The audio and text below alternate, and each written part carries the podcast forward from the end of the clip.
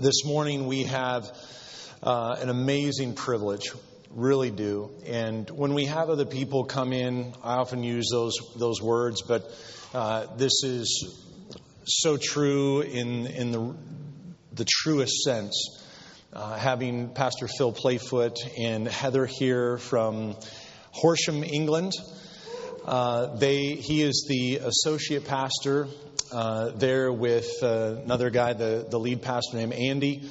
And a few years ago here, uh, Phil was leading the church, and God spoke and did a role reversal uh, for them. And which, if uh, you know, CEO, executive, or anybody like that just came to you and said, "You know what? I, God spoke to me and said we're supposed to change roles. You're supposed to be the CEO of the company, and I'm supposed to take your role as a assistant manager." And that's what happened. And uh, they propelled this church into the next phase that God has called them into there at King's Church. And I first met Phil here probably how long ago was your sabbatical when you came to Seattle? Four and a half years ago.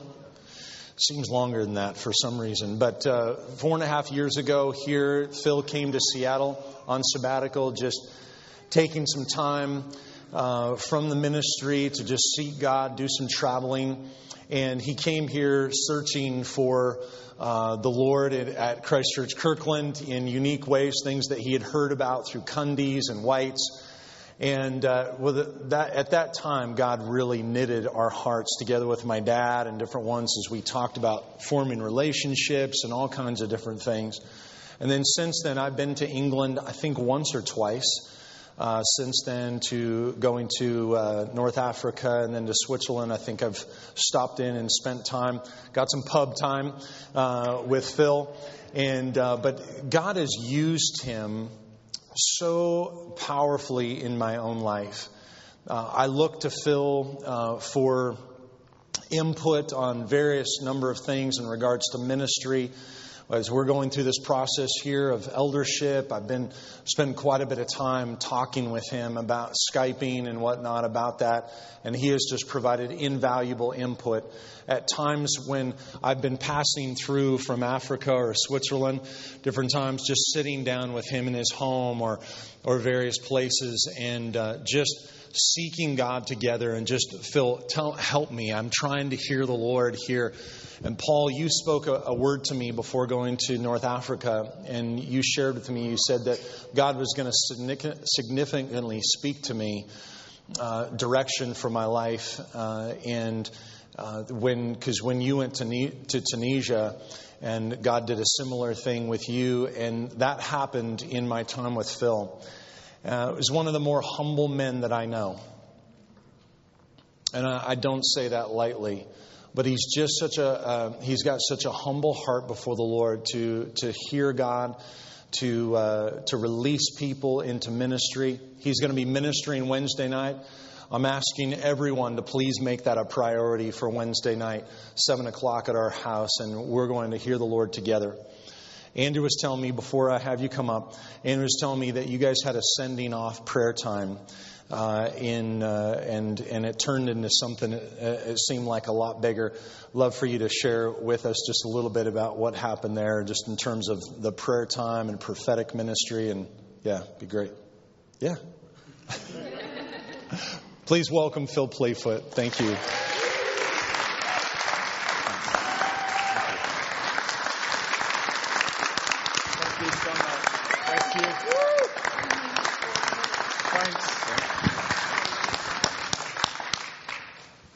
Sure this is on.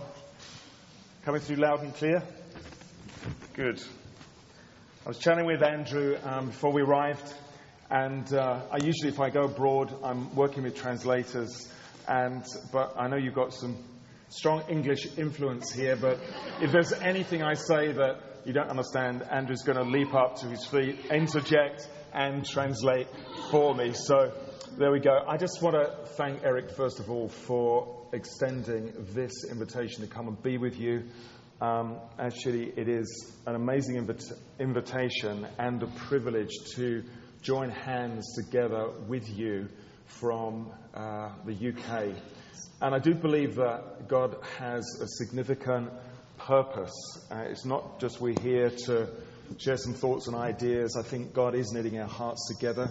Um, Eric just asked me there to share a little bit about our prayer time. We gather as a staff team every week in the church just to pray together. And with me going, they were praying over me, and we just thought it'd be a short prayer time. But the Holy Spirit really came very powerfully into, uh, into the room. One of the staff there, a guy called Dave Fellingham, who's, uh, he's, uh, he's, an amazing guy. He's, uh, he was an elder in a church in Brighton, South England for 30 odd years. He's a worship leader. He's been around the world. I mean, just suddenly the Holy Spirit came on him, and he just saw a very powerful picture of uh, a board, a wooden board of, of kind of tough wood, and nails were being driven into this wood. And as he saw it, he saw it as a map of the world, and these, these pins, these nails were being driven in. And then there were just threads being connected uh, between all these different nails, um, all around, actually all around the world. And uh, he just felt that God was saying that part of me coming here would just be able to be establishing, uh, being here amongst you. It was like God saying, I'm, I'm driving home this relationship. I'm, um, this is a place I'm putting you. And uh, through this friendship, through this relationship, there'll be connectedness to other places um, around the world. And this is part of his, his worldwide purposes. So to hear Eric talk about being in Kenya with family, um, we've got to realize we are a part of this amazing worldwide family, the Church of God. And, you know, we think, well, in God's efficiency, wouldn't He just join us with people a few miles down the road? You know, wouldn't it just be easier to link up with a few other Americans in a few other cities? You know, why across the world? But God has amazing purposes in bringing people together from different contexts and cultures because actually He wants the, His multifaceted grace that is is displayed in his body throughout the world for us to learn from one another. So on this trip, when I came before, four and a half years ago, I learned loads just being here and, and just meeting God's people. And when I've been throughout the world, I've always, it seems, received more than I've given. And I know being here this time, I'm going to receive and I'm going to learn um, just a huge amount through what God is doing uh, amongst you here. So it's such an honor to be um, here.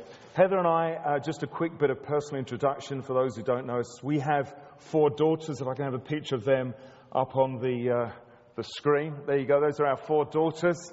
Um, going from left to right, we've got Hannah, who's our eldest daughter, then Lydia, our third, and uh, Abigail, who's their second daughter, and then Miriam um, out on the right. And uh, if we can have the next family picture now. And uh, this is the our whole family. Um, two of our girls are now married, and we have three grandchildren. And Miriam, who's the youngest one in the middle at the front, she's getting married to Marcus, um, who's behind her. They're, they're youngish, they're sort of 20, 21. He's, uh, he's a great guy. And, uh, and then Abigail is married to um, David, who's just behind her next to me, and, uh, and then Hannah, she's got a couple of children. When this picture was taken, I think Abigail was expecting, so uh, she's just had the baby Zoe, and we're really delighted and to, uh, to have that. So Heather joked that she said it was a shock three years ago when the first grandchild was born, and she woke up and realized she was lying next to her grandfather, and she said, so that was a bit of a shock to realize we'd come to that stage in life. So um, I've been a church elder in Horsham for 27 years. Never expected that. We were with Youth with a Mission down the road, and uh, a short while from Horsham, just about 15, 20 minutes away. And actually, Kim was there herself as a student doing a discipleship training school. And while we were there, God spoke to me about pastoring in a local church. And I have to say, I really didn't want to do that. My vision of church was not great. Church, as far as I'm concerned and had experienced, messed people up. and hurt people and broke people, and people came away from church with all sorts of baggage. My, my prayer was, God, send me to Mongolia or Afghanistan, but anything but being a pastor in a local church, please. And God, if this is you, I want angelic visitations, your audible voice, and several prophets to come and speak to me. Within the next two days, or I'm not doing it. Well, the Lord did everything that we asked. We ended up going to this small church, and we've, uh, we've been there ever since, and we've seen God do some, uh, some amazing things. So I was really thrilled to hear these prophetic words that came through this morning, um, really about who we are. And I guess as I was preparing today, there was three or four messages I had sort of going through my mind about what to bring. Um, but the thing that the Lord brought me back to is tied in with something that actually God has been bringing us back to in Horsham over and over again, and it is about our identity. And we've been asking ourselves the question in Horsham, who am I? And if I was to ask you that question this morning, who are you?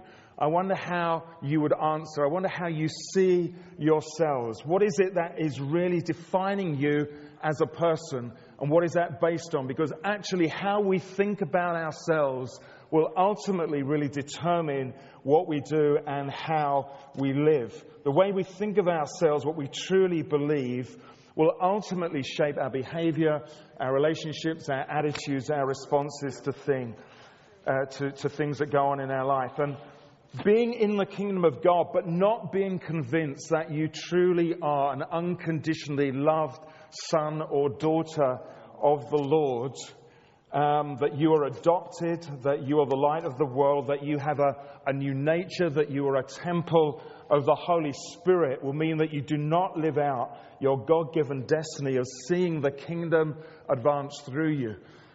And in a church plant like this, you've been going a year, and church plants are tough. It's like all hands on deck. Everybody has to get involved, and you know things can feel sometimes a little bit unstable and you kind of think there's not many of us here and there's this whole city out there.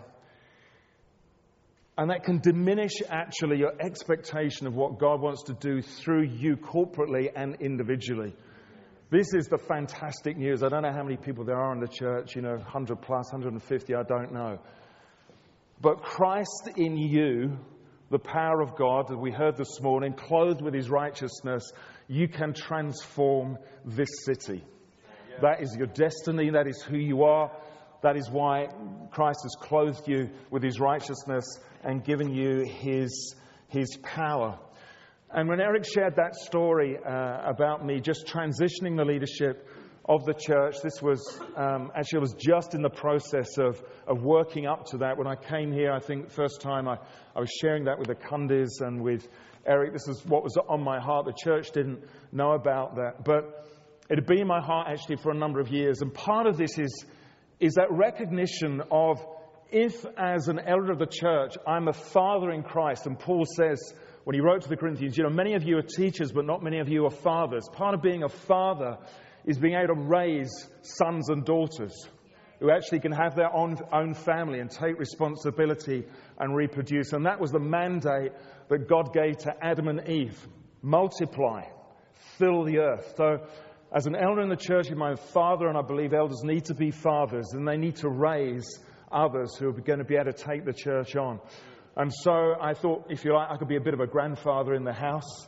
And, um, and so I'd, this, this guy, Andy, who's taken on the, the lead role in eldership, is a guy who'd, um, he'd come uh, in as a youth pastor. I'd asked him to do that. He was working for a tech company, earning a considerable amount of money. I offered him a 70% pay cut to come and work for the church, you know, the, the glory, the blessing of working for the church. And he took it amazingly. He said, Yeah, I'd love to do that. So we brought him into a leadership team, then into eldership, and then the Lord spoke wonderfully prophetically about doing that. Because actually, if we truly believe we are we're to have spiritual offspring ultimately, and we embrace that in faith, it will determine what we do, how we build church. So today, briefly, we're going to look at one of those identity defining truths for us as a Christian, somebody who is born of the Holy Spirit. And I want us to consider what it means to be Christ's ambassador. Christ's ambassador. So we hear these prophetic words this morning about really who we are. That's the question I'm posing. And this truth that I want to reflect on this morning as, is that we are Christ's ambassadors. Let's read a couple of uh, passages of scripture about us being ambassadors. First of all, 2 Corinthians 5, 16 to 20 says this. 2 Corinthians 5, 16 to 20. So from now on, we regard no one from a worldly point of view. Though we once regarded Christ in this way, we do so no longer. Therefore, if anyone is in Christ, the new creation has come, the old is gone, the new is here. All this is from God who reconciled us to himself through Christ and gave us the ministry of reconciliation. That God was reconciling the world to himself in Christ, not counting people's sins against them. And he has committed to us the message of reconciliation. We are therefore Christ's ambassadors, as though God were making his appeal through us. Then, if you're following this in the Bible, Ephesians 6 18 to 20, Ephesians 6 18 to 20, and pray in the Spirit on all occasions with all kinds of prayers and requests. With this in mind, be alert and always keep on praying for all the Lord's people. Pray also for me that whenever I speak, words may be given me so that I will fearlessly make known the mystery of the gospel, for which I am an ambassador in chains. Pray that I may declare it fearlessly as I should. Who are you? If you are a Christian this morning, if you are in Christ, you are Christ's ambassador. You are Christ's ambassador. I want this to sink into the depth of your thinking and your soul this morning because as you go from this place, as you're in the workplace, as you're amongst your neighbors, whatever you're doing, if you go with that conviction that that is your identity, that is who you are, this will dramatically, radically change the way that you live. So, to understand this better, let's first of all just consider the role of earthly ambassadors. Earthly ambassadors. The ambassador of a nation is a person who is from one nation present in another nation to represent the sending nation. When Eric and Trinity were, and the team were in Kenya, there was an American embassy, I presume, probably somewhere in the capital. And if they got in trouble, they could go to the embassy, the American embassy, and it's considered a bit of kind of America in that place. And these ambassadors have been sent by the, uh, the government, the, the mother nation, and they speak for the government of the nation they represent, and they have the backing and the weight of the sending nation behind them, especially if it comes to a conflict. The ambassador of that country is there to help and protect other citizens of the sending nation living in that foreign nation and to provide a place of sanctuary for them if needed. They also represent and promote the culture of the sending nation, of the sending nation. So, for example, the ambassador would challenge a host nation's government record on human rights or persecution of those with certain political or religious beliefs. So the British ambassador was in China recently, and one of the things that they were raising was China's history on human rights and uh, political activists and the way the church has been treated. There's been another, I think, clampdown, another wave uh, against the church in China recently. And the, the, British ambassador, I'm sure the American ambassador, if they were, if they were there and there was a, a government representation, would raise that. And the ambassador operates from an embassy which is considered in diplomatic speech inviolable, which I will uh, unpack a little bit, and extraterritorial, as is also the place where the ambassador of that country actually lives. And that means these places are thought of as untouchable and impregnable by the government of the nation where they exist. And the ambassadors and the embassies, although they remain under the jurisdiction of the host state, are given special privileges such as immunity from local laws, and no citizen of the host country may enter the premise of the embassy without permission of the embassy staff. Now, I'm going to unpack this a little bit as to what, how that applies to us. But these truths about ambassadors and embassies have been tested on many occasions. For example, um, I know many of you weren't even born then, but for me, this is not that, that long ago. In June 1978, I remember this well, a group of Pentecostal Christians from Siberia who became known as the Siberian Seven took refuge in the embassy of the United States in Moscow because of the persecution that they had suffered and uh, the Soviet authorities not allowing them to emigrate. And despite the protests of the Soviet authorities, they stayed in the protection of that embassy for five years before they were eventually allowed to emigrate, first to Israel, and then they came to the United States. You may also remember the story of Chen Guangcheng, a blind civil rights activist in China who escaped from house arrest and he sought sanctuary in the United States Embassy. The Chinese authorities wanted to rearrest this man, but they weren't again allowed to enter the embassy grounds, and he was eventually allowed to emigrate to the United States with his family. So, this inviolable status of the ambassador and embassy is also why it becomes so serious when an embassy is either not protected or actually invaded by the host nation. In November 1979, the United States Embassy was taken over by Iranian forces, and hostages were taken, and nine embassy staff lost their lives. And it was considered an attack directly against the United States, and it led to all sorts of long term economic and political sanctions and uh, resistance against Iran by the US and her allies, including Great Britain. So, with this in mind, what does it mean to be Christ's ambassadors? What does it mean to be Christ's ambassadors? First of all, as a Christian, you are first and foremost a citizen of heaven. You're a citizen of heaven. Philippians 3:20 says this, our citizenship is in heaven.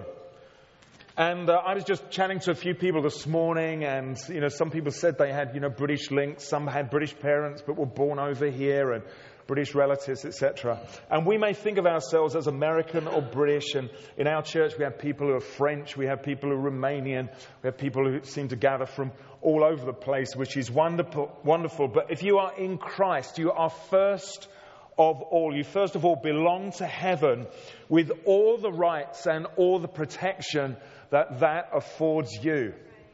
You've been translated from the kingdom of darkness to the kingdom of light, of the kingdom of light. And that is now your home nation. This new kingdom, this kingdom of light. You were once subject to the powers of this world. Now you are willingly subject to the King of Kings and the Lord of Lords, who reigns from heaven. You belong to him, and he reigns over the nations of the earth. We are the people of God, we are citizens of heaven. So the question often arises how can we both be residing on the earth and be a citizen of heaven? You might think, well, one day, you know, I will be there in heaven. You know, I will see the Lord face to face. That will be my true home, and that is a wonderful truth. And you might think, you know, for the moment, we are aliens and strangers in this world, and we just have to put up with things and get through because one day, you know, we will be with the Lord and we will be in heaven. But the Bible says that when we become a Christian, when we are born again by His Spirit, not of natural descent, the Bible says, but born of God as a child of God, then we are already presently seated with Him in the heavenly realms. We are already seated with him in the heavenly realms. Ephesians 2 6 says this And God raised us up with Christ and seated us with him even in the heavenly realms in Christ Jesus. Jesus has been raised from the dead, ascended to heaven, and as the Bible describes, has sat down at the right hand of the Father, demonstrating that his work has been completed and he reigns with all authority over all that is going on in the earth. So, whatever is going on in your life right now, you being joined to him, what is going on in your life, he is in control. He's greater than it. Right. He will use it and for his redemptive purpose, whatever has happened, whatever disappointments, heartaches, etc., etc. God has not abandoned you. He's with you. There's a mystery in that. There's many things I've longed for, prayed for, worked for, I haven't seen happen. But I do know looking back that God has used them to work something into my life of His purposes and plan and transform my character. He has sat down at the right hand of the Father, demonstrating that His work has been completed and His reign continues with all authority. So when a person becomes a Christian, they are a new creation. They are connected to Him. As we've heard already this morning prophetically, He is in them and they are in Him. So if that is you, you carry around the life and rule of Jesus in heaven on the earth. Because you're connected to Him, you are in Him from where He is ruling and reigning. There is this connection between the seen of this world and the unseen realm. And as an earthly ambassador is a citizen of another unseen country, but living away from that country, so the Christian is a citizen of heaven, but living away from ultimately their true home, but nevertheless here on the earth with all the backing of heaven, representing that heavenly life and Christ with us. So we are aliens and strangers and foreigners to this world. We're connected to another place, but we are physically living here. We are citizens of heaven. Secondly, out of that, we carry Christ's authority. It's an amazing truth, really. Jesus has sent us in the world, into the world, with his authority. Matthew 28 18 to 20. Jesus speaks of this. And Jesus came to them and said, All authority in heaven and on earth has been given to me. Therefore, go and make disciples of all nations, baptizing them in the name of the Father and of the Son and of the Holy Spirit, and teaching them to obey everything I have commanded you. And surely I am with you always to the very end of the age. So Jesus has authority over all things, over things that are seen and things that are unseen, over demonic powers and earthly powers, over governments and individuals. And as a child of God, born of His Spirit, you go in His name, knowing that by His Spirit, He is always with you. His authority resides with you. So you do not have to be afraid. You're on the winning side. You can go anywhere you want. You're untouchable. And as the ambassador carries the authority of the sending nation, so you carry the authority of Jesus Christ. It's an amazing thing. First time many years ago, Heather and I were in our front room, and uh, you know we were just still growing as church leaders and, and just pastoring, and somebody came for a, a problem. I can't even remember what the, the pastoral issue was and the problem, and they they sat there and uh, we just said, Lord, we just invite your presence. And innocently, I prayed something like, and God, just expose any darkness with your light. This person just exploded with demonic manifestation, just screaming and shouting. Our kids were asleep upstairs, and you know, they were going, I want to kill you. And this was, you know, people who were good friends of ours, really. And, you know, they were with us. They looked, oh, I hate you. I'm going to kill you. We're thinking, we think we might be onto something here. And uh, they don't normally act like this. And in that moment, you're thinking, this is where it's really tested. I either have the authority of Christ and command this thing to be quiet and to break its hold and to come out or not. When, you know, I've been in Africa and uh, it's, church is a whole different scene out there. You preach in the open air. So you're in a village preaching. There's a witch doctor a hundred yards away. He'd be going, going for it with his drums right now, trying to shut me up. There's kind of Muslim people around the church that is gathered openly. You know, in that moment, you want to know that you have the backing of heaven, that you have the authority of Christ.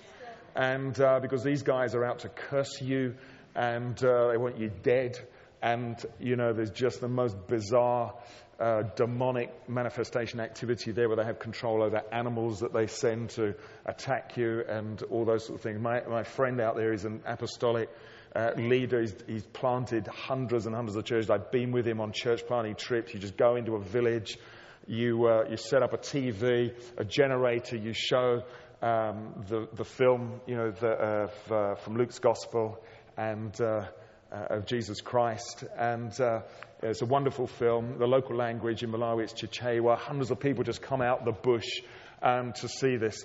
And, you know, he says that he has been in situations where he's preaching in that context. And in that context, having preached, you invite people forward to give their lives to Christ. They burn their, um, their charms and everything else. They pray for the sick. This is, this is a great way of church planting. You know, really, it's a good way of doing it. And uh, he said he's been in that scenario. And he said witch doctors have called up crocodiles out the rivers. And these things are kind of coming towards him as he's preaching to eat. I mean, it's a bizarre world. You might think this is just so kind of weird. In that moment, you've got to know you have authority in Christ. And it, Lamech, his name, he spoke to this cross of crocodile and he just said, you know, in the name of Jesus, I break the, every demonic hold over you. And this thing just kind of writhed and then turned around and just kind of went straight back into the river. And multiple people gave their life to Christ. It's a bit of a different scene to the UK and America, but actually, this unseen demonic world that, that is against us is just as real.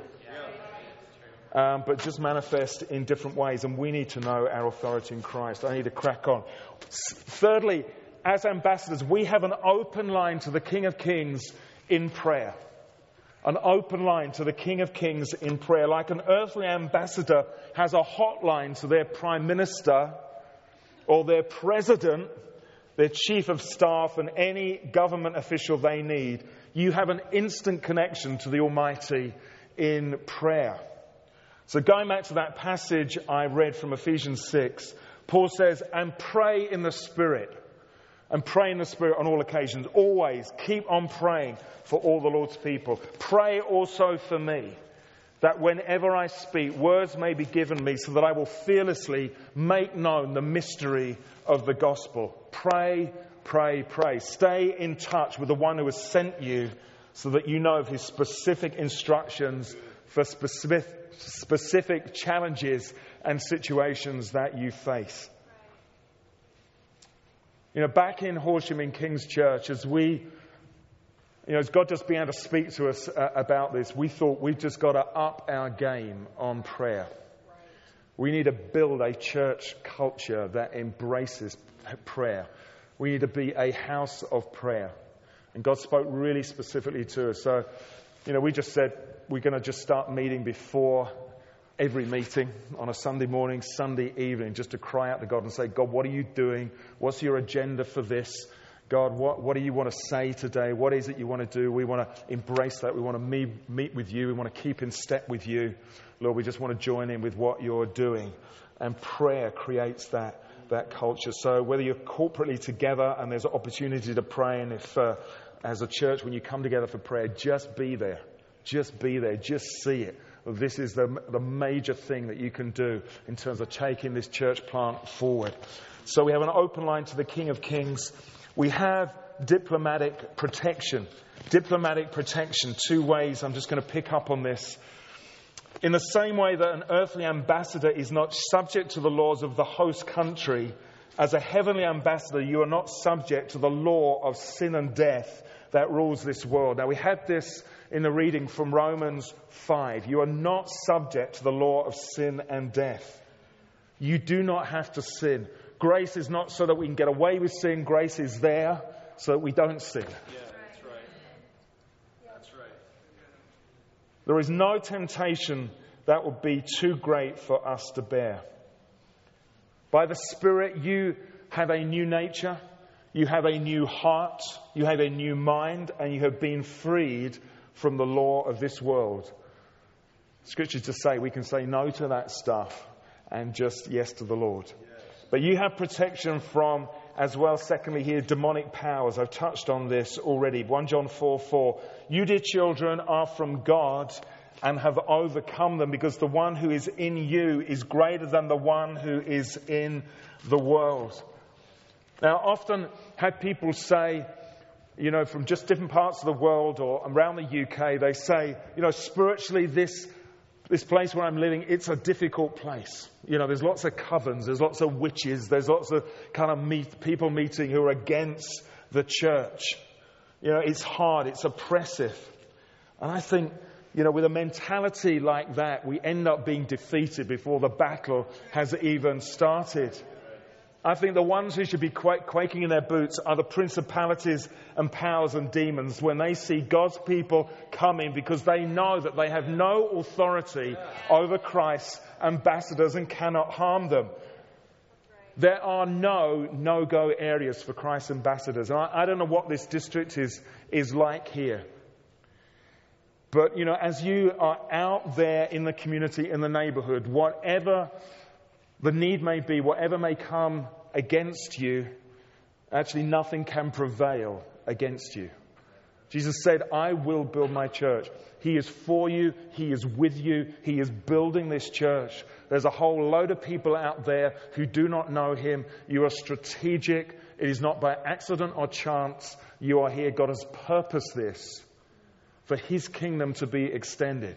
There is no need to be fearful in any way. Demons only have control to the extent that actually we choose to give them control by what we believe, or sinful actions, or fear. Otherwise, you have diplomatic immunity from their control. This is not to say you will not engage in spiritual battles. You will, I'm sure. You're engaged in a few right now, maybe personally or as a church, but you have in Christ protection. As the Bible promises, Isaiah 9 7, of the increase of his government and peace, there shall be no end. This is God's promise to you of the increase of his government through you because he only has one plan, his church. That's plan A, there isn't a plan B. Of the increase of his government and rule, there shall be no end. You know, when I became a pastor, I, as I said, I wasn't mad keen on being a pastor. My view of the church was pretty dim. And the first thing that God took me on those first three, four, five years was just seeing His magnificent, glorious purpose for the church. Now, you know, the reality is, having done this a long time, been involved in all sorts of situations, you know, church can mess up, church can crash and burn and all that, but God's, and it may be easy for us to end up getting a bit kind of cynical and detached from, from, from what church really is. But, you know, this God's unchanging plan is still for His church. Still for His church. And I had to lay aside my thinking and the, the hurts I had. You know that um, you spoke about the thing about Ebenezer? Do you know, when I came to Christ when I was 16, I was in a Baptist church, traditional Baptist church. I stood up as one of the first uh, converts they'd had, especially amongst the youth. I was on the front row in my black leathers. I was a motorcyclist and all my denim and all my gear.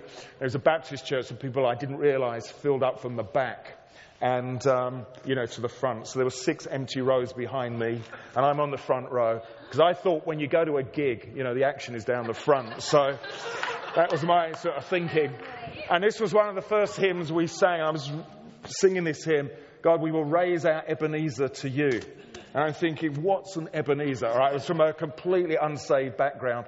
They'd finished and sat down, and I was still trying to work out what verse one um, was. Anyway, I don't know why I said that. But anyway, next point I want to make is our words make a difference. Our words make a difference. As the earthly ambassador is interviewed by the world's press to know what the government of the sending nation is thinking. So what you say carries with it the force of the government of heaven. Words are creative and powerful. When our speech is based on truth, it has the power to build, strengthen, encourage, bring peace, convict, expose, deflect anger, and heal. As an ambassador, you speak in the name of Christ. What we speak out has an impact. Now, I don't know if I'm going to get through everything today, but I just feel prompted to say this, tell this story. So in Horsham, we have something called the Skeptic Society. Okay, the clue is in the name. The Skeptic Society, they are the committed, you know, militant local atheists. And uh, they formed this group called the Skeptic Society. And um, anyway, uh, I can't remember how long ago, two years ago, I think it was 18 months, two years ago. Um, we were just doing this series of talks where we were just kind of inviting people to come to the, to the church. And I, and I gave this talk, What would Jesus say to Richard Dawkins? Now, know if you know Richard Dawkins. He's a famous atheist in the University of Cambridge. And uh, he's always being rolled out on TV programs and on the radio to expound, you know, the truth of evolution and uh, humanism and atheism. And he ardently hates Christians. So I thought, I'm going to give this talk. What would Jesus say to Richard Dawkins? And my wife had the great idea let's invite the Skeptic Society. And uh, so she contacted them, she mailed them, and the guy who heads the whole thing up, a guy called Simon, he came along and he sat at the back with his, um, with his daughter, and we had a short conversation afterwards. And then he, he wrote this blog about his visit to King's Church, Horsham, which was quite vitriolic, uh, let me say. Uh, and I thought, I, I, need to respond to this guy. I'm not only going to respond with truth, but I need to respond to him in love. So I connected with him and we started a bit of a dialogue online. And he said, Phil, I, what about you coming to the next Skeptic Society, which um, was in a pub in Horsham? So I went along. He said, We've got a, from the London School of Philosophy, a guy coming to speak on uh, being good without God. That was his title, Being Good Without God. So I went along, heard this guy out. It was kind of fairly standard sort of humanistic philosophy stuff. And, um, you know, at the end of it, you know, he just sort of said, you know, any questions? I just couldn't resist. And uh, I was just, there was, you know, anyway, I was just in there. But, you know, I just knew in that moment, just the questions I was asking, the things I was saying, the manner in which was said would have an impact. Anyway, subsequently, just roll on a while. Um, we uh, post up um, online, um, you know, clips of, we, we have testimonies of people getting healed and stories of how God is working in their life. We just try and do this regularly. In fact, we try and do it every Sunday. We want to celebrate it. We want to testify. There's power in testimony. So we put this stuff up on the line. And um, the next thing I heard, somebody told me, they said the Skeptic Society are doing an evening on King's Church Horsham. And um, they're just kind of, they really want to publicly just kind of slam us, and especially this whole thing about the supernatural. So I hadn't been invited, but I invited myself along to this evening. I told the guy I was coming, and uh, you know, I just sat there as they. This um, is great. They, they started off by saying King's Church Horsham meets in this school which is a specialist science school. And he said, Can you believe it? In a science school, they're teaching their kids that there's a supernatural God who heals and breaks in. And he said, I've written to the headmaster of that school complaining and asking the governors of that school to investigate who these people are because they shouldn't be teaching that in uh, a science school. The kids might actually believe it's true. Can you believe that? This was his take. He then went on to show all these video clips of some of our kids who are testifying about how they've been healed from deafness. And uh, there was a, I just need to tell you a story quickly. There was a, um, a, a guy who's just testified his mother had broken a wrist in three places, went to the hospital, and um, they x-rayed it. It was broken. You could see it on the x-rays. They said, we're going to put a temporary cast. You need to come back and have it pinned because it was that badly broken. Went home. Her son, who recently has joined our church, he's not he hasn't been a Christian that long. He prayed. You know, he just kind of knew as he prayed, God moved, and he was commanding this, this wrist to be whole. She went back the following week. She's kind of saying, that's kind of feeling better. Went back the following week. They took the temporary cast off, and uh, they said, okay, we just need to check this. And it was going like, hey, you can move it. It's, that seems fine. This is really weird. Doesn't seem broken. They re-x-rayed it, completely healed. Completely healed.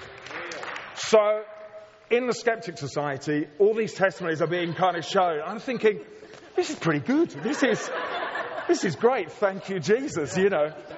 And, um, and he just kind of went through the whole thing. And he talked about how he complained to the head teacher. And I, I knew he, was, he, he knew I was going to be there. And he, he said, he said, one of the pastors of the church are here tonight. This was just a couple of months back. And um, And again, at the end, stupidly, he said, Any comments or questions? And I just thought, this doesn't get better. I got 40 ardent atheists in the church. This opportunity, my words are going to make a difference. And uh, so I just publicly just talked and debated and, you know, just try to do it well and graciously. But our words make a difference and we will stay in touch. Um, we have the resources of heaven available to us as Christ's ambassadors. We can call, if you like, on heaven's strike force, both to rescue and to advance the purposes of heaven. In the same way that an earthly ambassador can call up the sending nation to send in the planes and helicopters, get the citizens away from danger, so we can say, Deliver us from evil, and angelic protection and rescue, I believe, is dispatched. Not only that, but to fulfill the role of the ambassador, the sending country makes material and financial resources available to the ambassador. So, as Christ's ambassadors, you can expect that God will supply all your needs in order to fulfill what He has called you to do. I could go into many stories of just things we're experiencing in Horsham at the moment. Uh, this is not us. I'm just left week on week open mouthed as God just sends people and resources to us. As He's spoken prophetically to us about things He wants us to do as, as a church, just establishing some schools, as some, we're establishing a worship, a worship school, a pastoral care school, and just suddenly, out the blue, when God said, I will send you ready made people, just suddenly people, magnificent people, gifted people, people who are just passionately love the Lord, are just suddenly there for us to be able to step into that destiny. God will fulfill your needs. Finally, um, you are a cultural representative of the heavenly nation. You're a cultural representative of the heavenly nation. As an earthly ambassador is there to represent the, the values and the lifestyle and the culture of the sending nation. So Christ's ambassadors demonstrate to others what heaven is like and the heart of God. What's going on in heaven right now? What's happening in heaven right now? I think the book of Revelation gives us a glimpse. Revelation 1 12 to 16 says this I saw someone like a son of man dressed in a robe, reaching down to his feet, and with a golden sash around his chest. The hair on his head was white like wool, as white as snow, and his eyes were like blazing fire. His feet were like bronze glowing in a furnace, and his voice was like the sound of rushing waters. In his right hand he held seven stars, and coming out of his mouth with a sharp double edged sword, his face was like the sun shining in all its brilliance. And then Revelation 5, 11 to 13. Then I looked and heard the voice of many angels, num- numbering thousands upon thousands and ten thousands times ten thousand. They encircled the throne of the living creatures and the elders. In a loud voice, they were saying, Worthy is the Lamb who was slain to receive power and wealth and wisdom and strength and honor and glory and praise. And then to him who sits on the throne and to the Lamb be praise and honor and glory and power forever and ever. If you're an ambassador of Christ, this is the culture that you represent. This is what is happening right now the adoration and worship of Jesus both outside here on a Sunday morning, the way that you live, which will either worship the Lord and honor Him and glorify Him or detract from that, or in here. And it's not just the, you know, the outward thing, it's from the heart that this comes. But as we do that, we are joining in with the activity of heaven. So we just have to ask ourselves is what I'm doing, the heart I'm doing, the motivation I'm doing this with, is it for Him ultimately? Does it honor Him? Is it about worshiping Him? Is it about I'm captivated by Him, His glory, His beauty, His magnificence? You know, whether I have a recognition in the church, a role in the church, a, a title in the church, or anything else, yeah, that doesn't matter. Is He my first love? Is the one He's captivated me? Having been a pastor all these years, let me tell you, any kind of glamour associated with the role went many, many years ago. There's times I've not wanted to do this. There's many weeks I've said to Heather, I've got nothing left. I'm spent, I'm washed up. I'm burnt out. I just can't go on. And you get up the next day and you just know, again, the grace of God, you know, the call of God on your life to do it. And you go, God, this, this is for you. And I want to live with that eternal perspective. So I just need to land this. There was one or two other things I might have said, but um, let me just, uh, I think, land it there. And um, let me just conclude then that, just to say that this morning, if you are in Christ, you are Christ's ambassador. And this is the way that we are to think of ourselves. You're a citizen of heaven. You carry Christ's authority. You have a hotline to the King of Kings.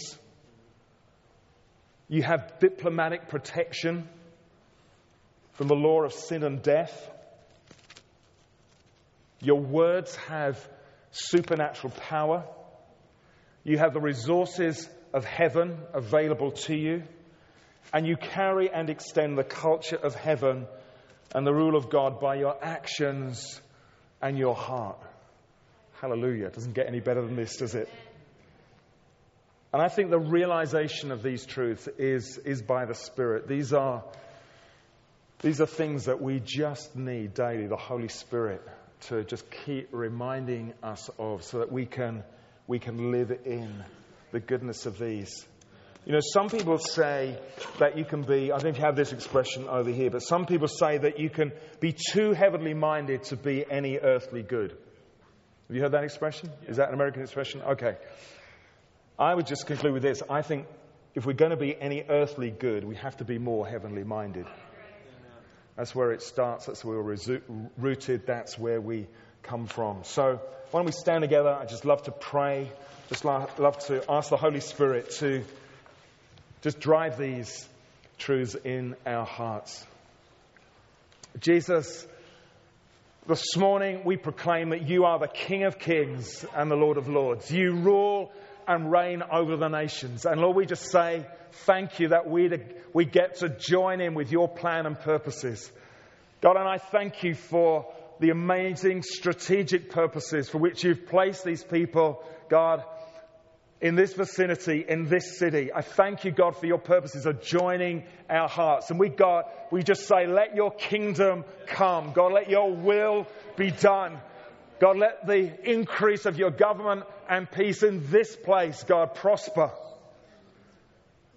And God, we just yield to you. We surrender to you and your purposes in this place. Holy Spirit, we ask this morning that the truth of who we are in you, of who you've made us, of who you are making us, Lord, will grip us, will guard our hearts and minds, would shape our behavior and our, our words and our relationships.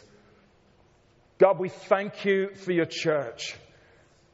I thank you for this church. I thank you, God, that even the gates of hell cannot prevail against your church, neither death nor demons, nor principalities. I just pray, God, that the revelation of what it means to be your ambassadors, sons and daughters, children of the living God, seated with you in heavenly places. God, let that grip our hearts and minds this morning. And Jesus, in your name, I'm going to pray for every stronghold that the enemy has placed to be broken now. Every lie that is ruling and reigning over our hearts and minds. In the name of Jesus, let it be broken. Set us free, God. Let us come more and more into the truth of who we are. I just come against depression and anxiety and fear and self rejection and all the things the enemy would sow into our lives. God, I, just pray out of this morning, Lord, we would just enter into more and more the fullness, Lord, of who you say that we are. And we pray this, Lord, for your glory. Amen. Amen. Well, the Lord bless you. I know I need to land this, but